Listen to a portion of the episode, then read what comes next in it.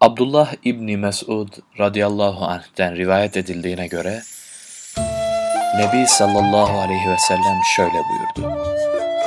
Şüphesiz ki sözde ve işte doğruluk hayra ve üstün iyiliğe yöneltir. İyilik de cennete iletir. Kişi doğru söyleye söyleye Allah katında sıddık yani doğrucu diye kaydedilir. Yalancılık yoldan çıkmaya yani fücura sürükler. Fücur da cehenneme götürür.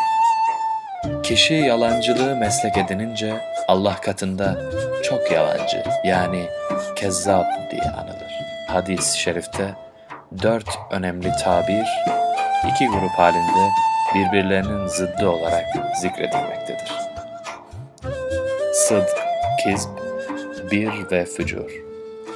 Ayrıca bunlara bağlı olarak da sıddık ile kezzap aynı şekilde birbirinin karşıtı iki nitelik ve sonuç olarak yer almaktadır.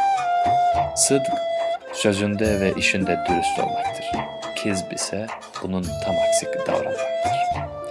Bir, bütün hayır ve iyilikleri ihtiva eden, hücur ise kötülüğe meyil ve muhabbet etmek, yoldan çıkmak demek olup, her çeşit şer ve fesadı ifade eder. Sıddık, doğrucu, kezzap, yalancılığı adet edilmiş kişi demektir. Her iki kelime de mübalağa ifade etmektedir. Dürüstlük, üstün iyilik demek olan birre, bir ise cennete uzanan bir çizgidir. Sözünde ve işinde doğru olmaya gayret edenler, Nisa suresinin 69. ayetinde belirtildiği üzere, peygamberlikten sonraki en yüksek mertebeye, sıddıkiyet mertebesine ereceklerdir. Doğruluğu adet edinmenin yolunu Yüce Allah, Tevbe suresinin 119. ayetinde, Ey iman edenler! Allah'a karşı saygılı bulunun ve sadıklarla beraber olun. Fermanıyla göstermektedir. Yalan ve yalancılık her türlü kötülüğün başı olan fücura sebep olacaktır.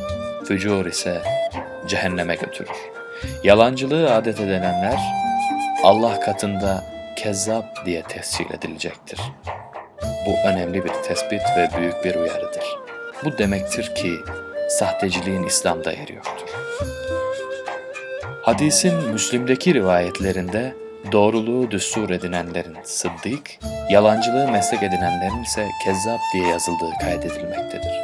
Bu kayıt, hadisteki teşvik ve tehdidin bilerek ve isteyerek doğrunun ve yalanın peşine düşenlere yönelik olduğunu göstermektedir.